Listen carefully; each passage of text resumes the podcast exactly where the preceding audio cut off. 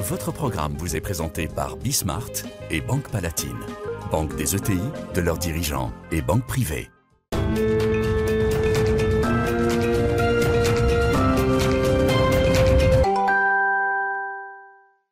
Bonsoir à tous, bienvenue dans Bismart, l'émission au programme. Aujourd'hui, une aventure euh, entrepreneuriale extraordinaire, celle d'une femme qui a décidé de lancer une marque de bougies et d'allume-feu comme ça sur Internet et qui euh, finalement est presque débordée devant euh, le succès de son entreprise. On sera avec Karine Péchavi dans quelques instants. On sera également avec Luke Wise, le fondateur de The Good Company pour parler Good Advertising. Il a choisi de basculer du côté de l'entreprise à mission. Il viendra nous expliquer pourquoi. La semaine prochaine, c'est la semaine de l'industrie et l'industrie est plus que jamais en tension pour les recrutements. Euh, notamment, on parle de plus de 200 000 postes qui seraient à pourvoir euh, l'année prochaine et c'est pour ça que l'usine extraordinaire euh, revient la semaine prochaine. Ça s'adresse à tous les collégiens et tous les lycéens. On verra comment ça marche et puis on terminera avec un petit point sur l'actualité parlementaire puisqu'il y a un nouveau projet de loi sur les lanceurs d'alerte qui est débattu en ce moment au Parlement. On fera un point là-dessus avec une avocate spécialisée sur la question. C'est Bismart l'émission, c'est parti. Votre programme vous est présenté par Bismart et Banque Palatine, banque des ETI, de leurs dirigeants et banque privée.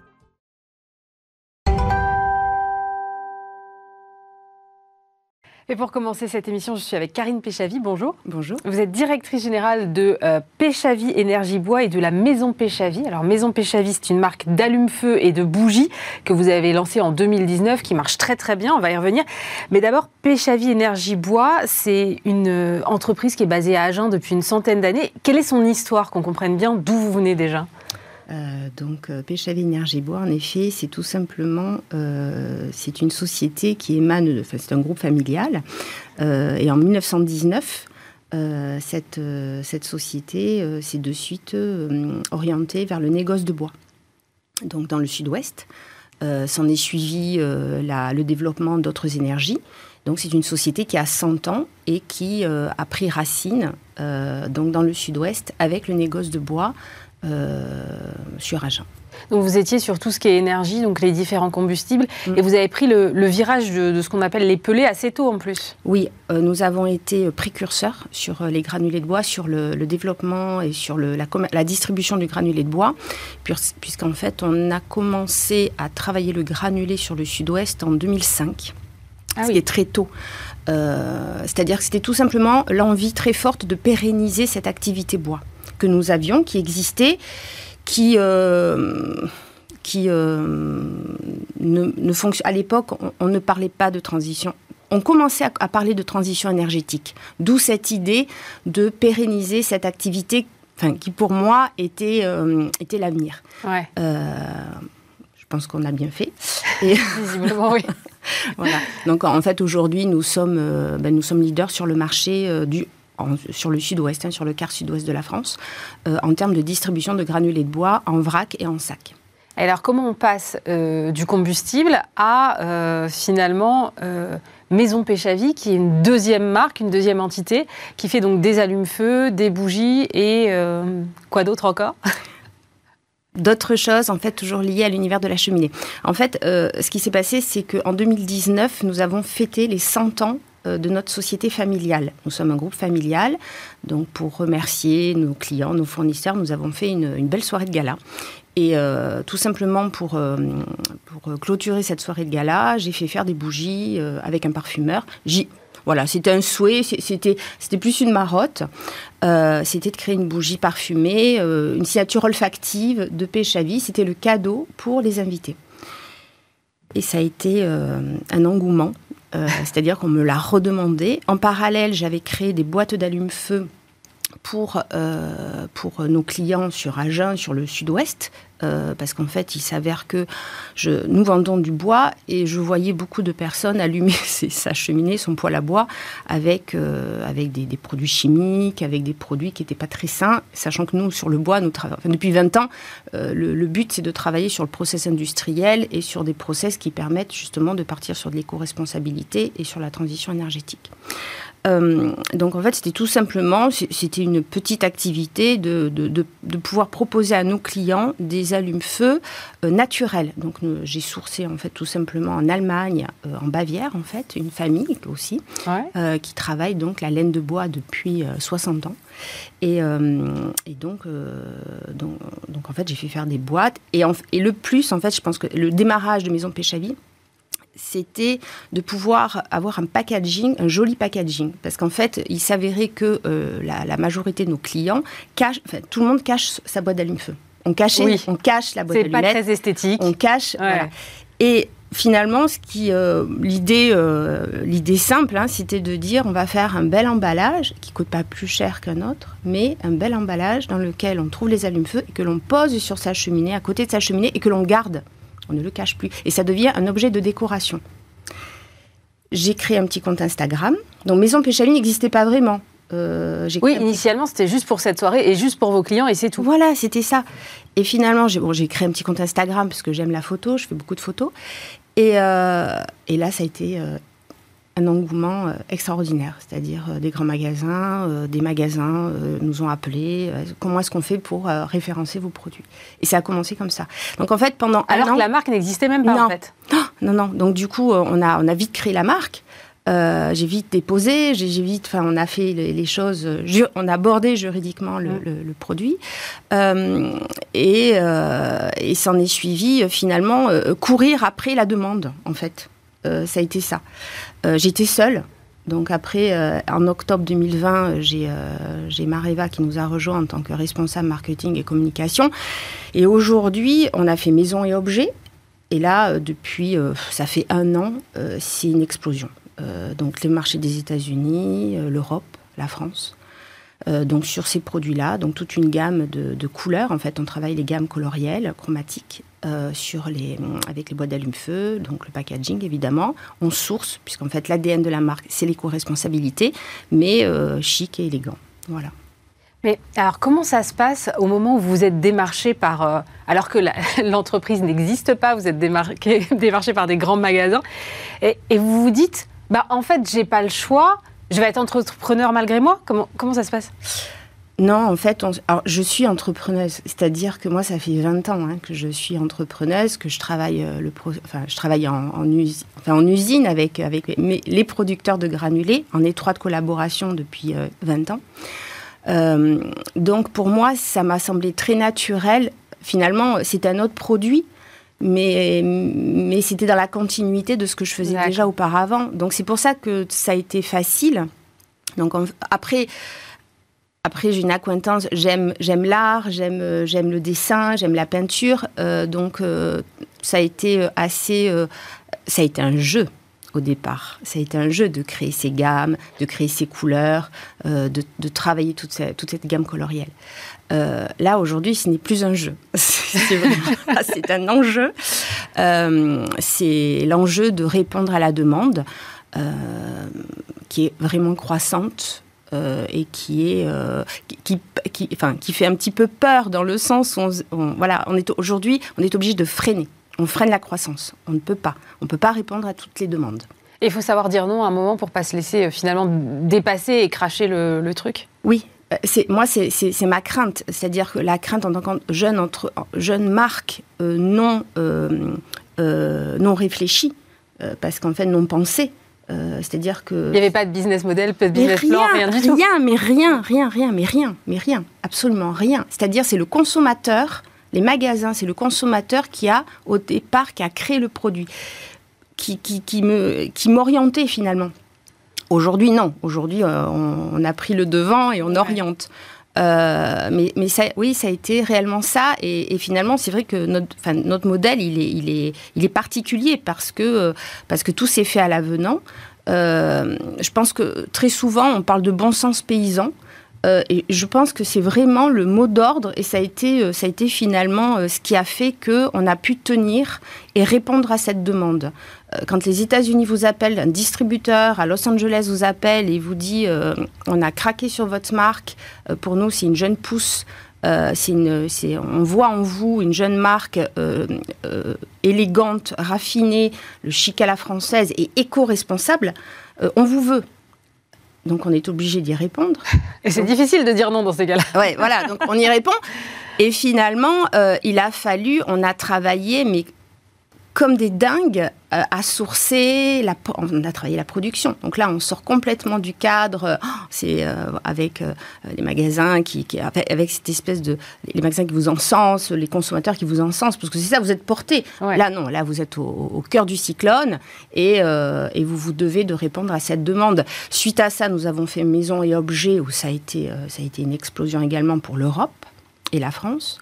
Euh, et donc aujourd'hui, euh, le but, c'est comment appréhender, comment ne pas se, se, cracher en fait, comment appréhender cette croissance, comment y répondre convenablement euh, en se staffant, en ayant les bonnes compétences.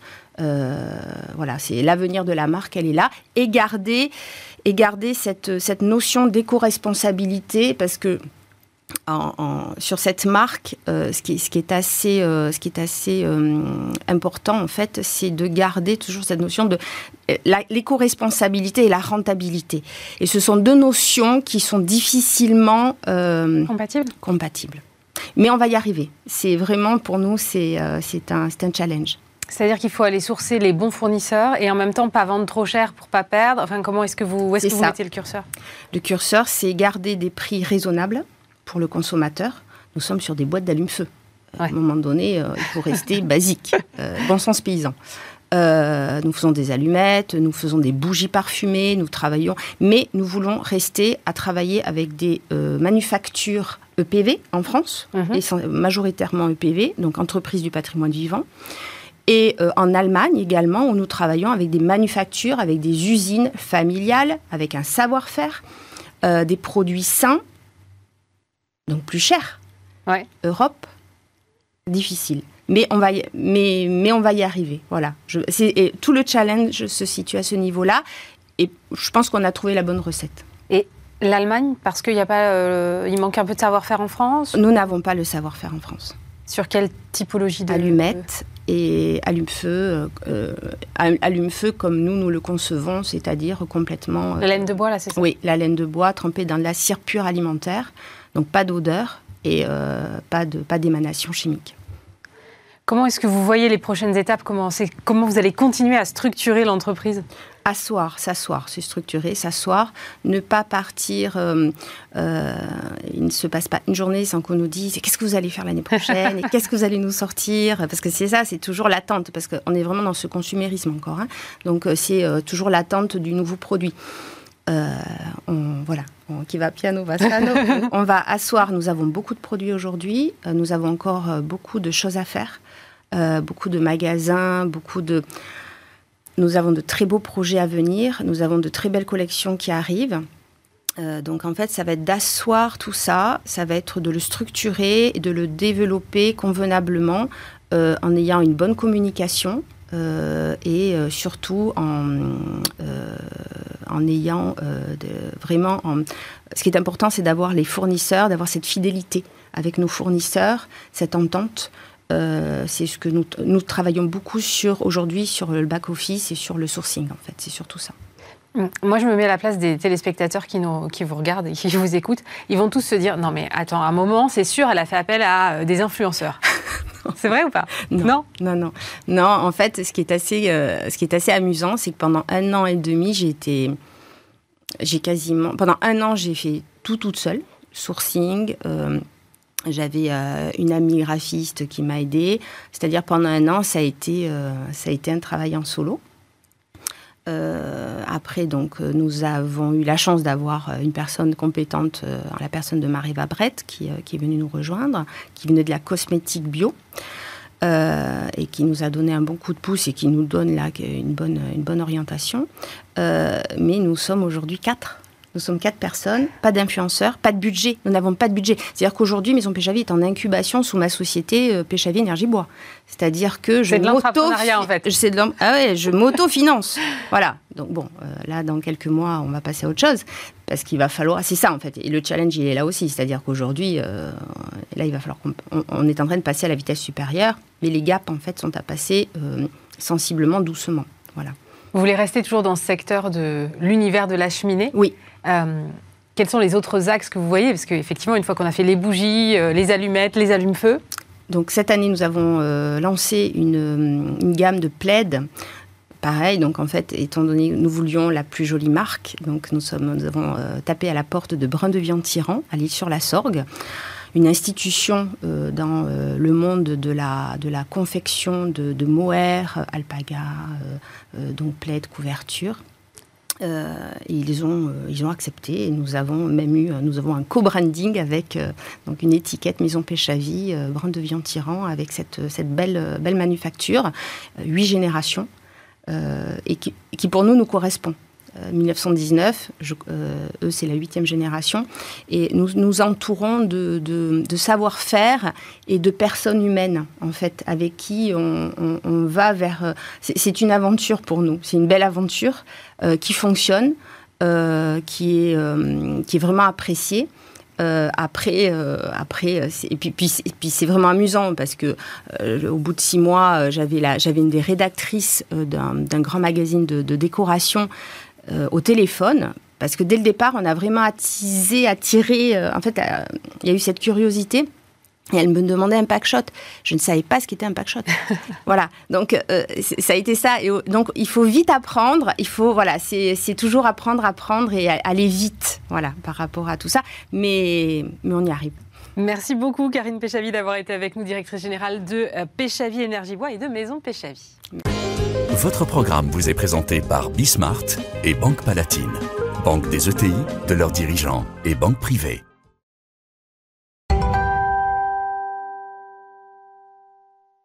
Et on poursuit cette émission avec euh, Luc Wise. Bonjour. Bonjour. Vous êtes CEO de The Good Company, euh, spécialiste de ce qu'on appelle le good advertising. Votre agence a bientôt trois ans. Euh, c'est une agence créative responsable. Et quand on voit à quel point aujourd'hui cette thématique a de l'importance auprès de la communication des entreprises, à quel point elle challenge aussi le secteur de la pub, est-ce que vous avez le sentiment d'avoir devancé la tendance?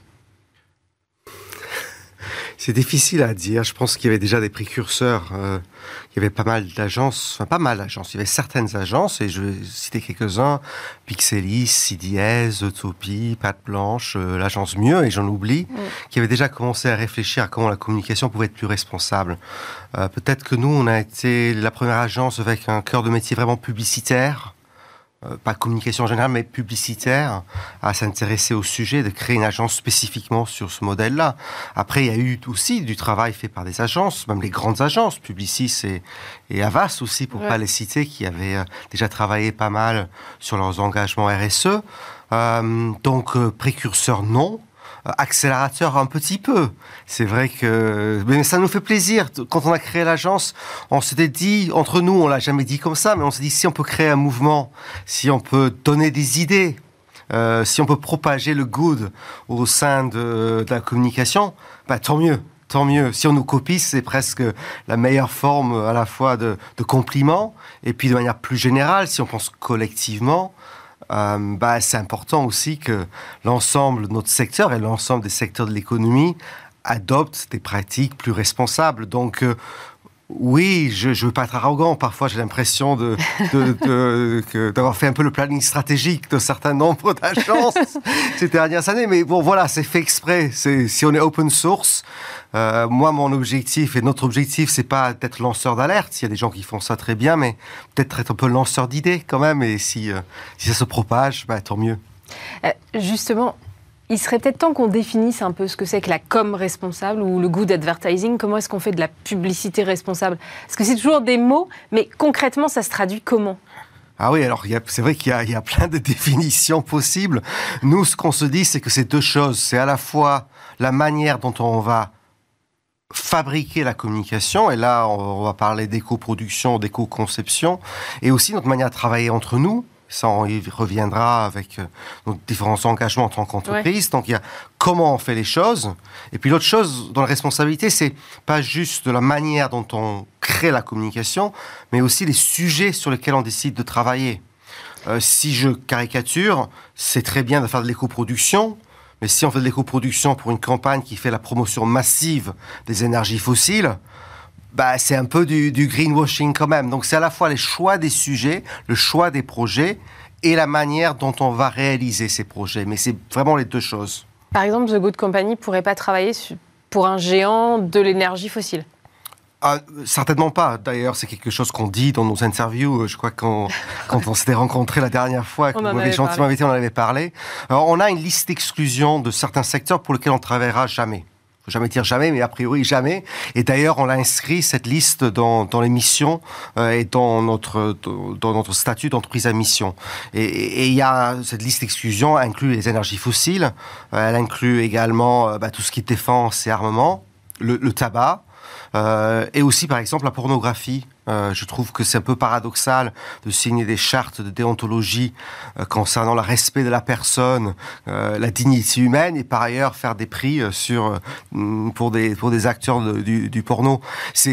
De ma part, c'est pas un regard moralisateur sur les choses. Je peux comprendre que les gens aient envie de consommer euh, des produits ou des contenus érotiques ou pornographiques. Pour moi, c'est plus une question de respect de la personne. Euh, voilà, donc il y a un certain nombre de, secteurs qu'on exclut.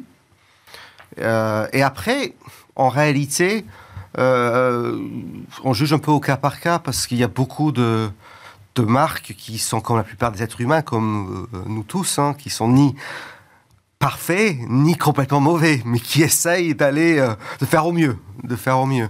Et là, c'est un peu au cas par cas. On discute avec les annonceurs pour essayer de comprendre s'ils sont sincères, s'ils ont envie d'aller dans la bonne direction.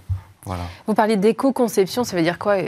Éco-concevoir une campagne bah, ça, alors, ça prend plein de dimensions en fonction du, en fonction du média qu'on va utiliser. Mais bah, typiquement, si je prends l'exemple d'un tournage vidéo, D'ailleurs, aujourd'hui, on produit beaucoup de contenu vidéo. On pourrait même se poser la question de presque trop de contenu vidéo. Euh, mais quand on produit un contenu vidéo, faire en sorte ben, qu'on le, on, le produit de la manière la plus responsable possible. Donc, typiquement, on a pris des engagements pour euh, pas délocaliser euh, la production de films télé euh, en dehors de l'Europe par, exemple, même si c'est parfois plus pratique en termes de coûts, même si c'est plus pratique en termes de main-d'œuvre, même si c'est plus pratique aussi l'hiver, de pas aller tourner des films en Afrique du Sud ou en Argentine, parce que le bilan carbone est catastrophique. Donc la performance économique peut être bonne, mais la performance écologique de ces tournages n'est pas. Donc on essaye de tourner en France. Si on n'arrive pas à tourner en France, au moins l'Union européenne, la Belgique, qui a une heure de train. Euh, on a signé un partenariat avec Sequoia, donc une entreprise qui, qui, qui, aide justement les annonceurs et les agences, les sociétés de production à baisser euh, l'empreinte carbone et l'empreinte environnementale des tournages. Donc ça, c'est un exemple très concret de d'éco-production ou d'éco-conception. C'est aussi faire attention bah, au, papier qu'on va utiliser, aux encres qu'on va utiliser. sur l'ensemble de la chaîne, finalement, c'est de réduire les impacts. Euh, vous avez, euh, vous l'avez mentionné, adopté le statut d'entreprise à mission. Pourquoi ce besoin? Parce que finalement, tout est dans votre nom. Quand on s'appelle The Good Company, bon, bah, le message est clair. C'est vrai, c'est vrai, mais, mais oui, le verbe était déjà performatif. En s'appelant The Good Company, on s'obligeait à, à, faire certains choix et certains renoncements, d'ailleurs. Euh, non, mais ça nous a semblé important de continuer sur ce chemin-là. Et ce qui est formidable dans la loi Pacte, il y a eu du loi Pacte bashing ces derniers temps, mais euh, et entreprise à mission bashing ces derniers temps. Mais quand même, ce qui est intéressant dans la loi Pacte, et il faut lui donner sa chance, c'est une loi toute tout jeune, hein, qui a deux, deux, ans, donc elle commence à peine à marcher, euh, comme les enfants de deux ans, elle commence à peine à marcher et à, parler. Mais, euh, mais ce qui est formidable, c'est que pour la première fois, on a un outil juridique euh, qui prend en compte le fait qu'une entreprise n'a pas qu'une dimension lucrative, mais aussi une dimension environnementale et sociale. Et dès lors que cet outil existe, ça nous a semblé intéressant de s'inscrire dans cette démarche-là. Ce qu'elle a d'intéressant, c'est qu'elle est contraignante elle est contraignante. Euh, parce qu'on inscrit dans, notre dans les statuts mmh. notre raison d'être. Euh, parce qu'on est audité par un organisme tiers euh, extérieur. Parce qu'il faut mettre en place un comité de mission qui va voir si les missions concrètes qu'on s'assigne sont réellement atteintes. et ça, c'est intéressant parce qu'aujourd'hui, il y a énormément de, sociétés, enfin tout le monde a des raisons d'être déclaratives, tout le monde a des, des chartes d'éthique. Mais j'ai envie de dire, c'est un peu comme les promesses politiques, les chartes d'éthique n'engagent que ceux qui y croient. Alors que moi, ce que j'aime bien dans l'entreprise à mission, c'est que j'ai un peu l'épée de Damoclès au-dessus de ma tête. Si on ne fait pas ce qu'on s'est engagé à faire, ben, ça peut avoir des répercussions. Mais vous avez défini 18 missions, c'est pas un peu trop ambitieux quand même? Oui, peut-être, on verra si on arrive à les atteindre. Euh, il y en a 18 en cinq catégories. Ce qui était important pour nous, c'était parce que souvent, ce qu'on reproche aux entreprises euh, qui deviennent entreprises à mission, c'est que on peut avoir la tentation de finalement de ranger ce qu'on a déjà fait, de prendre les engagements existants et les ranger. Mm-hmm. Euh, or, ce qui est intéressant de l'entreprise à mission, c'est que ça nous oblige à avancer, ça nous oblige à nous donner une feuille de route. Et donc, pourquoi il y en a 18 Parce qu'on a ça nous a permis de ranger de manière un peu plus statutaire des engagements qu'on avait déjà pris depuis longtemps. Euh, par exemple, notre contribution à 1% pour la planète, ou l'actionnariat euh, salarié pour l'ensemble des, personnes en CDI chez nous. Euh, mais ça nous oblige aussi à fixer des nouveaux objectifs qui nous tiennent à cœur. par exemple, d'être carbon neutral d'ici 2023. ou, et ça c'est un qui me tient beaucoup à cœur, plafonner les écarts salariaux pour faire en sorte que l'écart salarial maximal qu'il puisse avoir dans l'entreprise est de 10. Euh, ça peut paraître beaucoup, déjà 10, mais quand on considère que dans le CAC 40, la moyenne est au-dessus de 200 entre ça. le PDG et, les gens les moins bien payés, 10 c'est pas mal et je trouve que ben, si on prend un SMIC euh, à 1600 euros brut environ mensuel, ben, déjà gagner 16 000 euros brut mensuel, c'est déjà. C'est déjà pas mal. C'est déjà pas mal pour bien vivre. Et je pense qu'à un moment donné, je suis très méritocratique.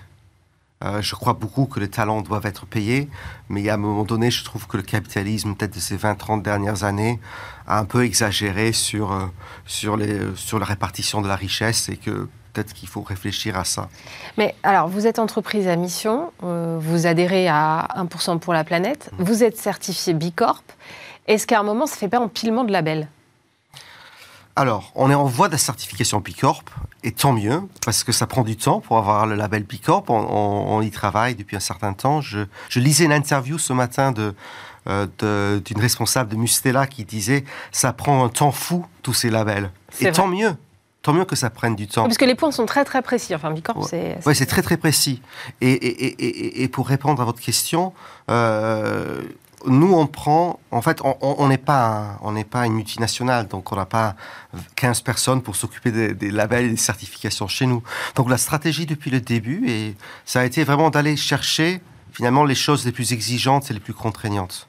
Donc pourquoi Bicorp parce que c'est un peu la référence mondiale en termes de certification des entreprises, très exigeante.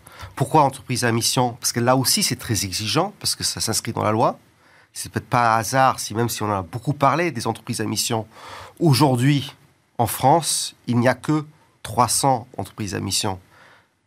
Pour toutes les entreprises en France, 300, c'est oui, une dans l'océan. Comme vous le dites, euh, ça n'a que deux ans, donc on va voir ce que ça donne après. Oui, mais c'est pas un raz de marée. Ça a été un raz de marée euh, médiatique, mais 300 en deux ans, c'est c'est très bien. Mais ça montre à quel point c'est contraignant. Et nous, notre stratégie, c'est d'en avoir moins des labels, mais des labels qui veulent vraiment dire quelque chose. Plutôt que des labels un peu Canada Dry que tout le monde peut avoir en faisant un chèque, euh, voilà. Euh, je lisais que vous avez lancé euh, Espérance, qui est une entité dédiée à l'accompagnement des acteurs de l'économie sociale et solidaire. pourquoi fallait une offre spécifique? Les acteurs de l'ESS ne sont pas des marques comme les autres? Ils ont besoin d'un accompagnement précis? Non, non, non. Enfin, ils sont d'une marque, comme, toute entreprise ou tout, tout, acteur ou toute institution est une marque. Après, ce que, dont on se rend compte, c'est qu'ils ont des, souvent des cultures d'entreprise très, très spécifiques, très fortes, souvent très collaboratives, très participatives. Et donc, leurs enjeux de communication sont souvent à la fois bien sûr communiqués vers l'externe, mais aussi comment est-ce qu'en tant que marque, on peut mobiliser l'ensemble des forces vives en interne pour qu'ils portent aussi euh, la communication. Et c'est ça qui fait un peu la spécificité. C'est leur modèle souvent un peu démocratique. Si on pense aux mutuelles, aux coopératives, mhm. ce sont des démocraties vivantes avec des valeurs très fortes de citoyenneté. Et donc, c'est comment est-ce qu'on mobilise finalement l'ensemble des acteurs au sein de l'entreprise pour faire une communication plus, euh, plus efficace, plus participative.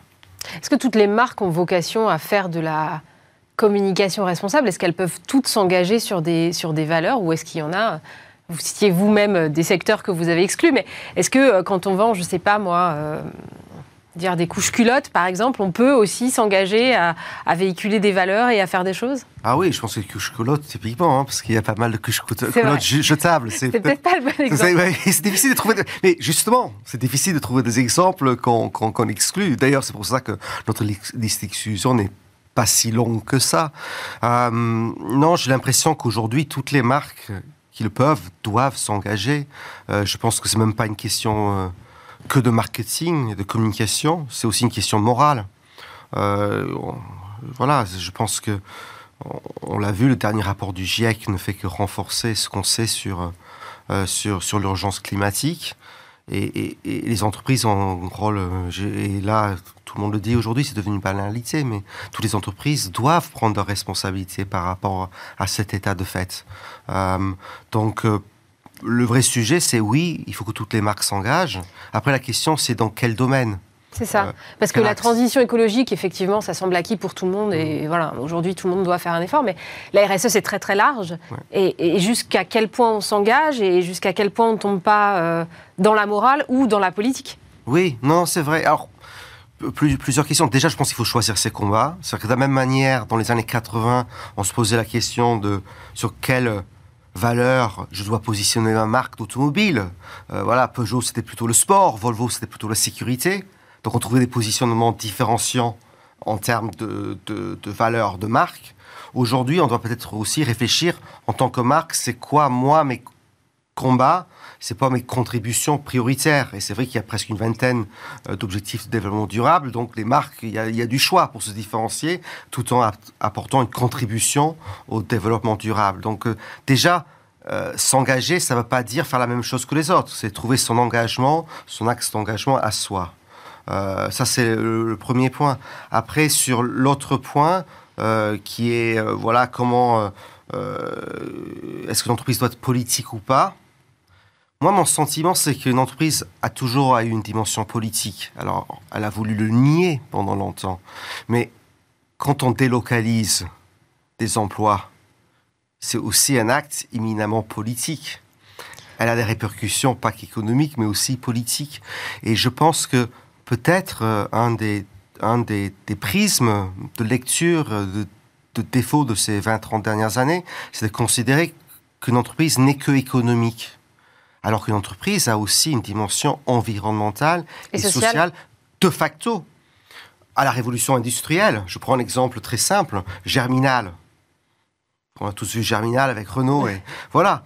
Euh, à la révolution industrielle, les entreprises, une entreprise minière, elle avait une responsabilité économique, mais elle avait aussi une responsabilité sociale envers ses les travailleurs, les mineurs, on ces images de courant, mm. et aussi une responsabilité environnementale puisqu'elle polluait. Et quelque part, quand Milton Friedman, avec ce virage libéral au début des années 80, dit que la seule euh, raison sociale d'une entreprise, c'est de faire du profit, finalement, c'est une sorte de révisionnisme économique qui est de nier qu'une entreprise a aussi une dimension environnementale et sociétale, et donc politique. Et pour, autant, et pour autant, il faut pas nier euh, la profitabilité, parce que sans cette profitabilité, il n'y a pas d'impact. Ah, bah, complètement. Euh, c'est pour ça que d'ailleurs, notre, notre, notre, notre motto à l'agence, c'est Business for good is good for business. Et, je suis convaincu que, bien sûr, euh, c'est seulement en montrant que les entreprises peuvent être rentables en étant responsables euh, c'est seulement en alliant le purpose et le profit qu'on va, y profit qu'on va y arriver. Euh, il faut lier les deux. Sinon, une entreprise euh, qui est très responsable mais qui n'est pas rentable, bah, elle va mourir. Et les personnes cyniques diront, bah, vous voyez, la responsabilité ne marche pas. Après, où je suis assez confiant, c'est qu'il y a assez d'exemples dans le monde aujourd'hui d'entreprises qui arrivent à coupler les deux. Si je porte des Veja aujourd'hui, c'est pas spécialement que je trouve que Veja fait des, des sneakers plus, euh, plus performants ou plus beaux que Nike ou Adidas. C'est juste que j'adhère aux valeurs de Veja. Et donc, ils ont réussi à coupler responsabilité et rentabilité. Voilà, donc euh, il y a beaucoup d'exemples et il faut prendre ces exemples-là, comprendre pourquoi ça marche et essayer de, ben, à partir de ces exemples concrets, d'en faire des best, best practices et de généraliser le modèle. Merci beaucoup, Luc White. Je rappelle que vous êtes CEO de The Good Company. Merci d'avoir été avec nous. Merci. Votre programme vous est présenté par Bismart et Banque Palatine. banque des ETI, de leurs dirigeants et banque privée.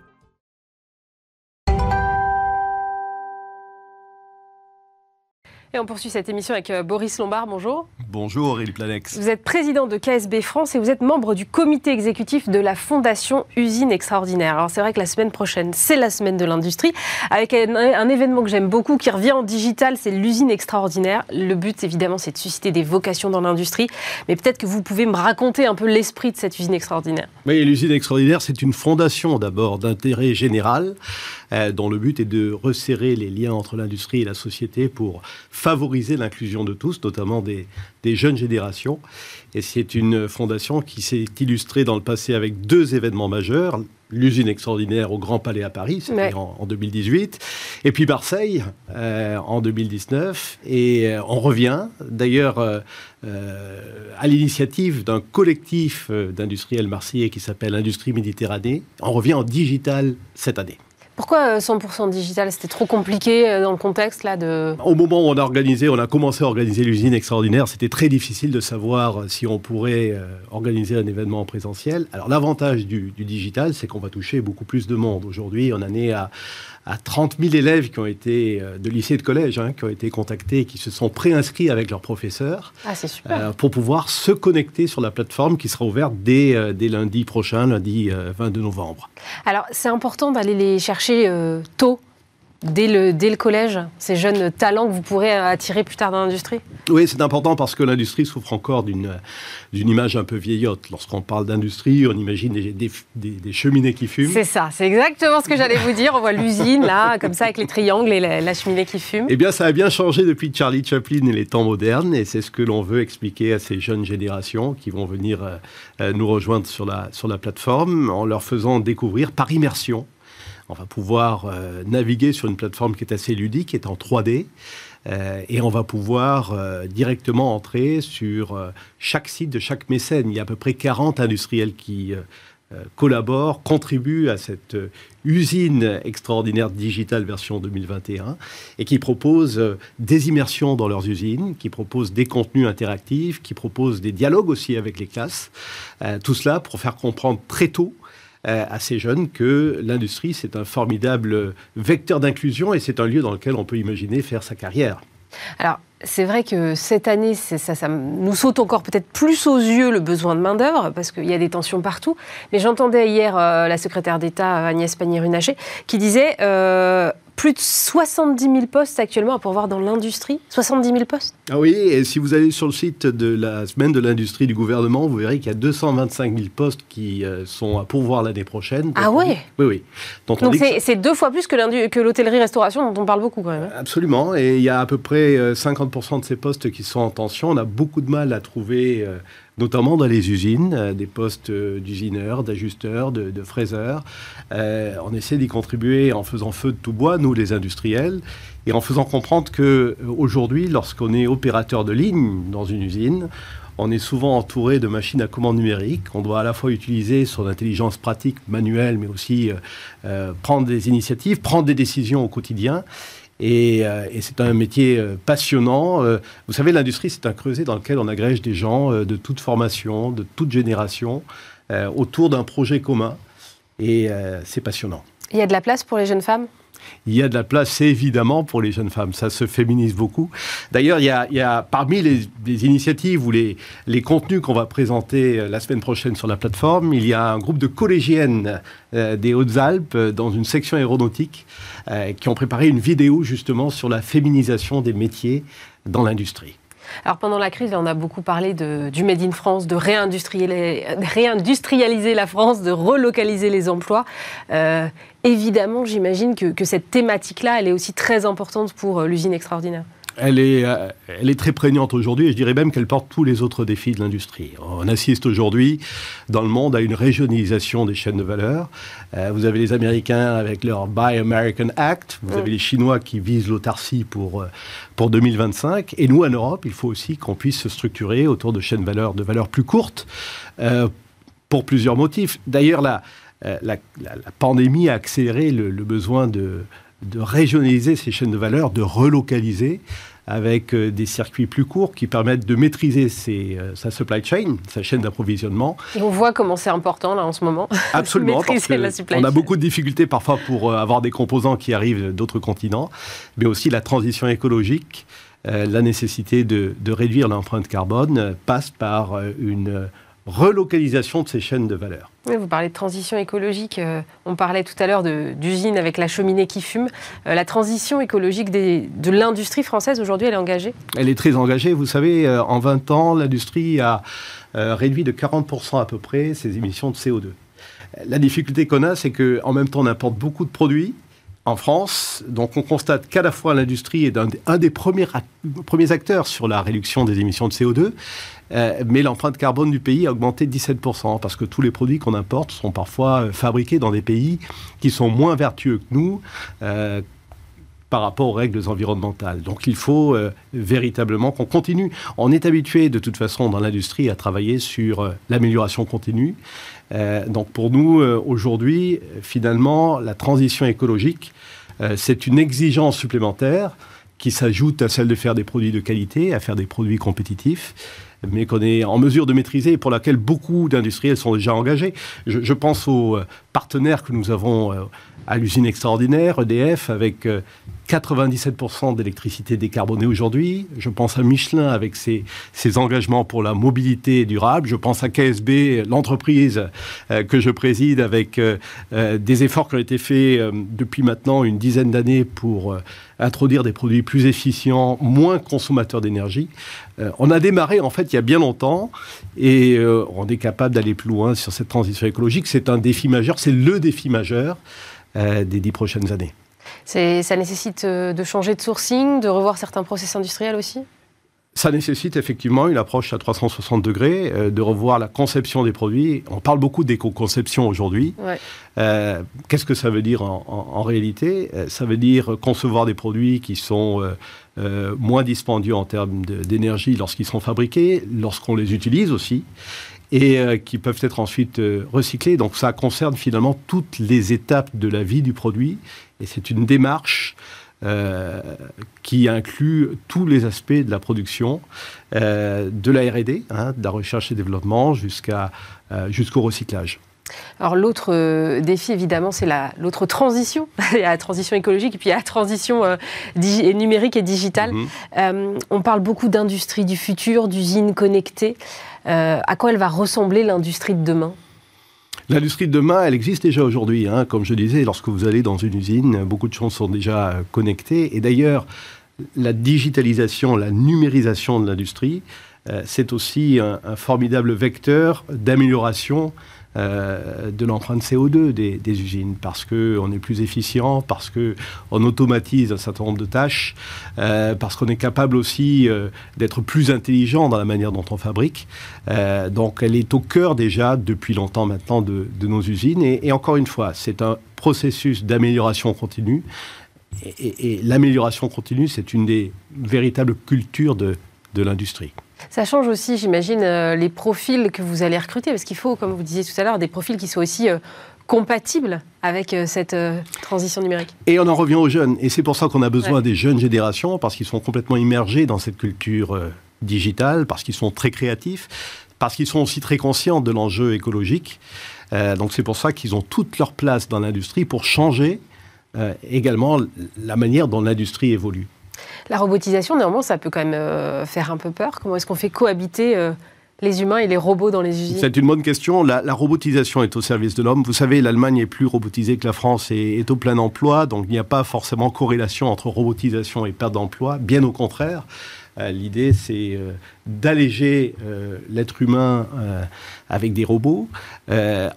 encore une fois, en automatisant toutes les tâches un peu pénibles et toutes les tâches un peu systématiques et, de conférer à l'homme ou à la femme dans l'industrie euh, toutes les tâches qui nécessitent euh, de l'intelligence, du savoir-faire, de la créativité. Quel est le, message fort que vous voudriez faire passer euh, aux jeunes collégiens, aux 30 000 collégiens qui viendront sur votre plateforme? Collégiens et lycéens? Et lycéens. L'industrie, c'est vraiment une, une, une terre d'avenir pour eux. C'est vraiment euh, un, endroit où ils peuvent s'épanouir euh, demain. On a besoin d'eux. Je pense que c'est gagnant-gagnant. et s'ils s'engagent aujourd'hui dans l'industrie, ils seront plus à même de transformer le monde dans lequel ils vivront demain. Merci beaucoup Boris Lombard, membre du comité exécutif de la Fondation Usine Extraordinaire. Merci d'avoir été avec nous. Merci à vous. Votre programme vous est présenté par Bismart et Banque Palatine, banque des ETI, de leurs dirigeants et banque privée.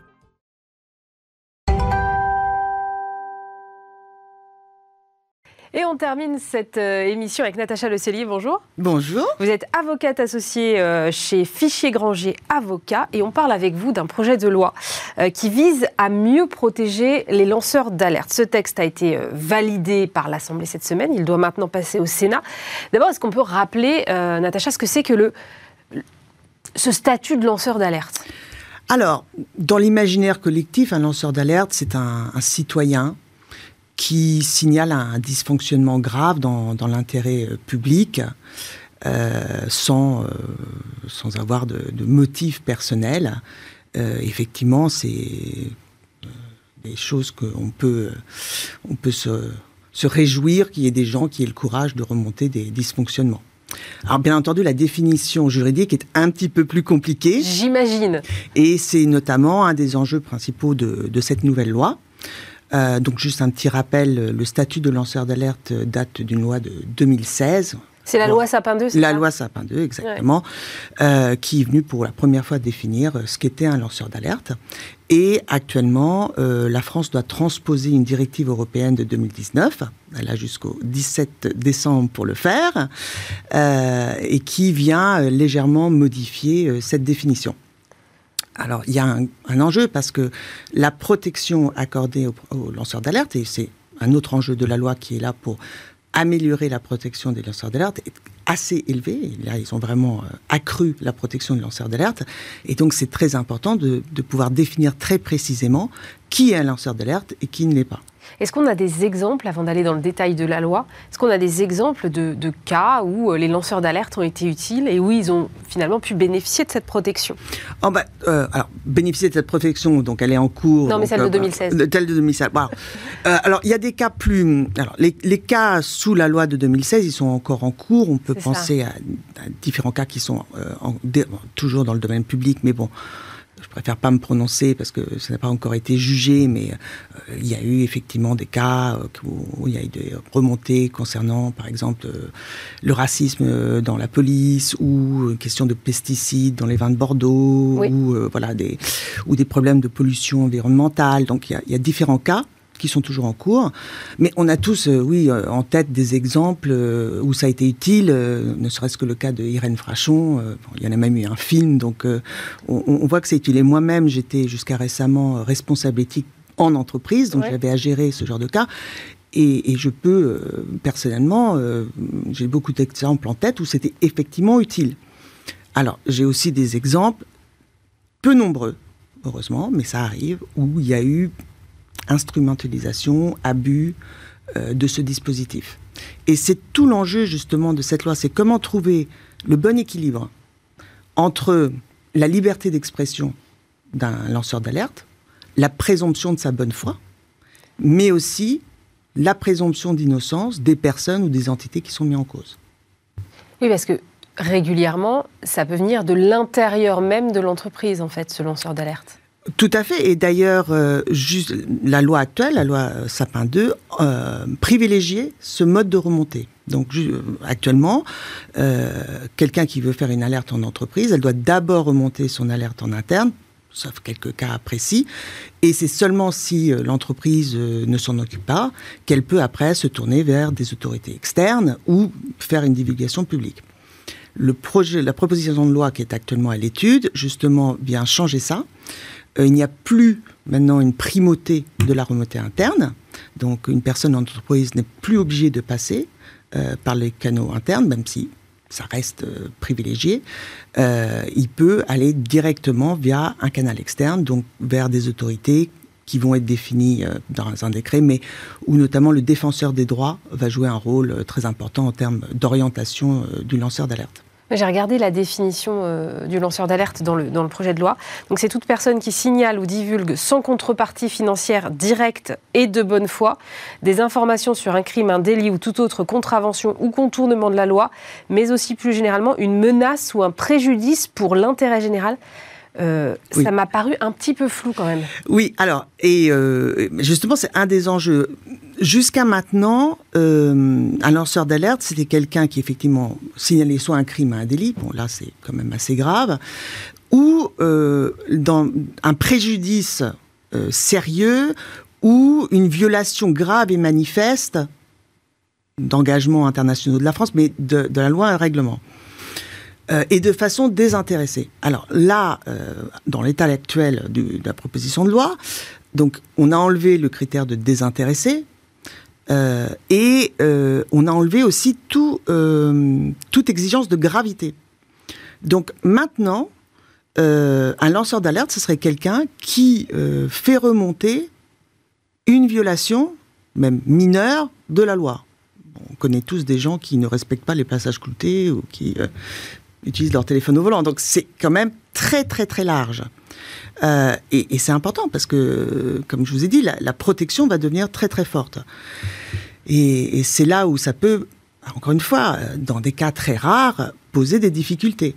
Euh, typiquement, euh, donc déjà, comme j'ai dit, ça peut être vraiment toute, toute, toute, violation de la loi, mais il y a la question de qu'est-ce que ça veut dire la bonne foi? Parce que pour le moment, les amendements qui ont été déposés pour venir définir la bonne foi n'ont pas été retenus. Or, la bonne foi, on pourrait penser que ça veut dire euh, euh, non seulement qu'on dit des choses que l'on pense être vraies, euh, mais qu'on le fait sans intention de nuire ou sans, chercher de se protéger. Or, pas du tout. La bonne foi, c'est vraiment est-ce que j'ai des motifs raisonnables de penser que ce que je dis est vrai? Même si je le fais pour me protéger, même si je le fais parce que euh, je veux du mal à mon supérieur hiérarchique, les motifs ne sont pas importants. Simplement, est-ce que ce que j'ai dit, je pensais que c'était vrai? Donc, quelqu'un qui veut montrer qu'un lanceur d'alerte, qui n'a pas le statut de lanceur d'alerte, non seulement il doit prouver que ce que dit la personne est faux, mais même prouver que la personne savait que c'était faux ou qu'elle avait pas de motif raisonnable de, de penser que c'était vrai. Donc c'est quand même une charge de la preuve quand même euh, oui, assez très, très élevée. voilà. bien sûr. Et donc le risque derrière, c'est qu'on se retrouve avec euh, effectivement des cas qui sont sans doute rares, mais qui peuvent exister, euh, de patrons ou d'entreprises qui seraient brocardés sur la place publique sur la base de choses qui pourraient ne pas être exactes. Ah, tout à fait, tout à fait. Et, et encore une fois, le, le, fait que ça soit faux, c'est pas, pas suffisant. Et même, alors, encore une fois, euh, quand on fait une lecture stricte de, la loi dans l'état actuel, euh, on pourrait même imaginer le cas euh, d'un salarié qui commet une faute et qui vient s'auto-dénoncer auprès de son supérieur hiérarchique en disant Ah, au fait, ça fait des années que je pique dans la caisse euh, et euh, je suis un lanceur d'alerte et donc euh, vous ne pouvez pas me sanctionner pour les faits que je vous rapporte sous... ah, ça peut s'appliquer à soi-même? Alors, quand on fait une lecture stricte de la, de la loi, oui, quelqu'un qui a participé à la violation qu'elle qu'elle signale, a priori, c'est possible. Alors, pourrait espérer que euh, les juges, dans leur grande sagesse, euh, utilisent le grand principe de euh, nemo auditur propriam turpitudinem allegans, c'est-à-dire on ne peut pas se prévaloir de sa propre faute. D'accord. Mais j'ai connaissance d'au moins un arrêt de la Cour de cassation où un salarié avait commis une faute euh, reprocher à son employeur les conséquences de sa propre faute et où euh, il a eu gain de cause. Donc, c'est pas totalement impossible. effectivement, en théorie, euh, voilà, c'est possible. Est-ce que quand ça arrivera devant les juridictions, est-ce que ça va le coup Mais en tout cas, moi, je trouve que c'est un point de la loi qui qui est un peu problématique. Alors, on peut venir me dire oui, mais dans certains cas, il y a effectivement des salariés qui, sous la contrainte ou par peur, participent à des infractions et que bah, si on leur enlève cette protection, euh, ils ne vont pas pouvoir se ressaisir et euh, voilà, venir euh, déclarer les choses. C'est vrai aussi. Mais voilà, l'équilibre n'est pas facile à trouver. Vous parliez de transcription d'une directive européenne. Mmh. Est-ce que le projet de loi français ne va pas finalement plus loin que cette directive européenne?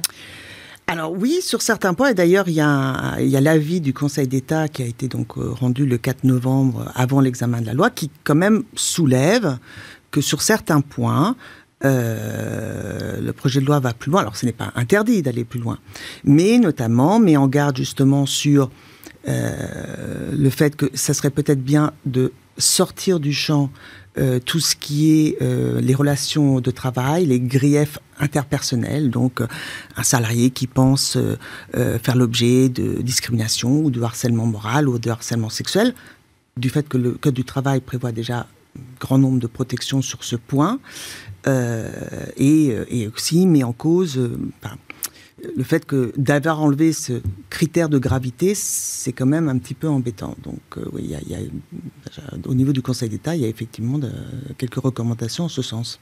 Et si le projet de loi est, va jusqu'au bout et donc est, appliqué en l'état, c'est le défenseur des droits qui aura un rôle central sur toutes ces questions Alors, définir qui est un lanceur d'alerte et qui ne l'est pas? Alors, c'était encore euh, l'objet d'un de débat. Ça a été beaucoup débattu justement euh, lors de la discussion de la loi mercredi dernier. alors, après, priori, ça ne sera pas la seule autorité compétente. Euh, il sera plutôt là pour euh, orienter, mais il pourrait avoir un rôle pour justement euh, certifier qu'une personne est bien un lanceur d'alerte, pour que effectivement le lanceur d'alerte il n'y ait plus de débat, etc. il y a aussi une question de moyens, bien entendu, parce que le défenseur des droits ne peut pas tout faire. Donc ça, c'est encore discussion et il y aura, il y aura un décret qui viendra préciser les choses plus plus précisément. Quels seraient-vous vos conseils aux entreprises qui seraient confrontées à, à des lanceurs d'alerte en interne, par exemple? Alors, bon, déjà, avant même de, de, parler de comment gérer le lanceur d'alerte, euh, la loi, déjà, la loi Sympa 2, euh, oblige les entreprises de plus de 50 salariés à mettre en place un dispositif. Ils n'ont pas encore toutes faites. Donc déjà, je conseillerais aux entreprises qui sont concernées de vraiment commencer à regarder euh, comment ils vont mettre en place ce dispositif, parce que les, intérêts les entreprises ont tout intérêt à vraiment encourager leurs collaborateurs à venir euh, leur parler d'abord. Euh, avant d'aller avant, etc. Oui. C'est pas facile hein, de créer un climat de confiance, mais euh, vraiment, ça serait mon premier conseil aux entreprises. C'est un, si vous n'avez pas déjà mis en place votre dispositif, faites-le. Et pour ceux qui l'ont déjà mis en place, vraiment regardez comment vous pouvez améliorer le climat de confiance pour encourager vos collaborateurs à venir voir. Alors après, pour une entreprise qui serait confrontée à quelqu'un qui potentiellement pourrait avoir le statut de lanceur d'alerte. La première chose, c'est euh, vraiment euh, assurer la confidentialité. ça, c'est très important, parce que la meilleure façon d'éviter les représailles, bah, c'est que l'identité du lanceur d'alerte ne soit pas connue. D'ailleurs, c'est intéressant que dans la proposition de loi, il a, n'y a pas eu euh, de débat sur renforcement justement des, dispositions qui, qui s'appliquent sur le fait de protéger l'identité du lanceur d'alerte, il n'y a pas non plus de, mention de la possibilité de faire des, signalements anonymes, alors que dans certains cas, ça peut être la meilleure façon euh, de protéger le lanceur d'alerte. Donc, première chose, vraiment, euh, s'assurer de la confidentialité, que toutes les personnes qui peuvent être impliquées dans la gestion de l'alerte soient bien au courant de ce que ça veut dire et qu'est-ce qui risque euh, si, si voilà, il parle, il divulgue l'identité. L'autre chose, c'est que vraiment, il faut traiter tous les signalements même les plus mineurs, même ceux où l'employeur peut avoir euh, un sentiment que non, il n'y a rien, c'est pas fondé, il faut les traiter, il faut faire une enquête. C'est la meilleure façon de montrer que l'entreprise voilà, a pris son devoir au sérieux, a vraiment été regardée euh, jusqu'au fond, et d'ailleurs, quelquefois, on peut avoir des surprises. Euh, et enfin, vraiment, si ils sont confrontés actuellement avec un cas de quelqu'un qui pourrait être lanceur d'alerte, surtout qu'ils ne prennent aucune mesure vis-à-vis de ce salarié, euh, sans aller jusqu'au licenciement, mais même euh, changement de poste, euh, mise à pied à titre substantif, sans, consulter un avocat. parce que c'est vrai que les pénalités peuvent être très très importantes. Merci beaucoup Natacha Le Cellier. Je rappelle que vous êtes euh, associée chez Fichier Granger, avocat. Merci d'avoir été avec nous. C'est la fin de cette émission. Merci à vous de nous avoir suivis. Bien évidemment, on se retrouve vendredi prochain. Et puis dès lundi, vous retrouvez Stéphane Soumier à cette même place. Passez un très bon week-end sur Bismarck.